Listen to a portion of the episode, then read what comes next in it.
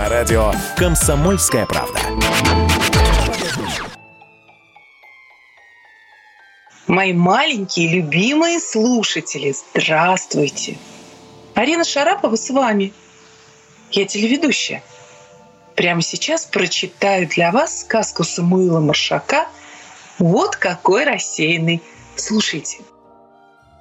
Жил человек рассеянный на улице бассейной. Сел он утром на кровать, стал рубашку надевать, в рукава просунул руки. Оказалось, это брюки. Вот какой рассеянный с улицы бассейной.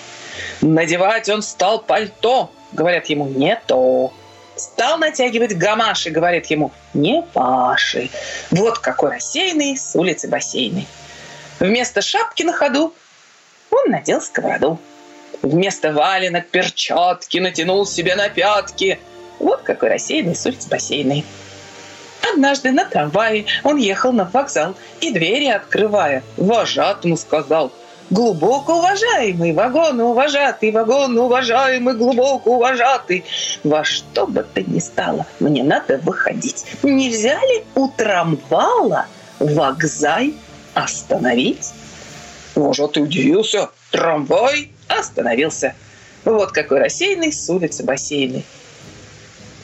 Отправился в буфет покупать себе билет – а потом помчался в кассу покупать бутылку кваса. Вот какой рассеянный с улицы бассейной. Побежал он на перрон, влез в оцепленный вагон, внес узлы и чемоданы, рассовал их под диван и сел в углу перед окном и заснул спокойным сном. «Это что за полустанок?» – закричал он с пасаранок, а с платформы говорят. «Это город Ленинград!» Он опять поспал немножко и опять взглянул в окошко, увидал большой вокзал, почесался и сказал, «Это что за остановка, Булагой или Поповка?» А с платформы говорят, «Это город Ленинград».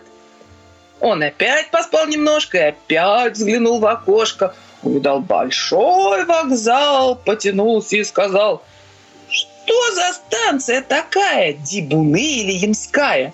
А с платформы говорят – это город Ленинград. Закричал, что за шутки? Еду я вторые сутки, а приехал я назад, а приехал в Ленинград. Вот какой рассеянный с улиц бассейной. День сказок. На радио «Комсомольская правда».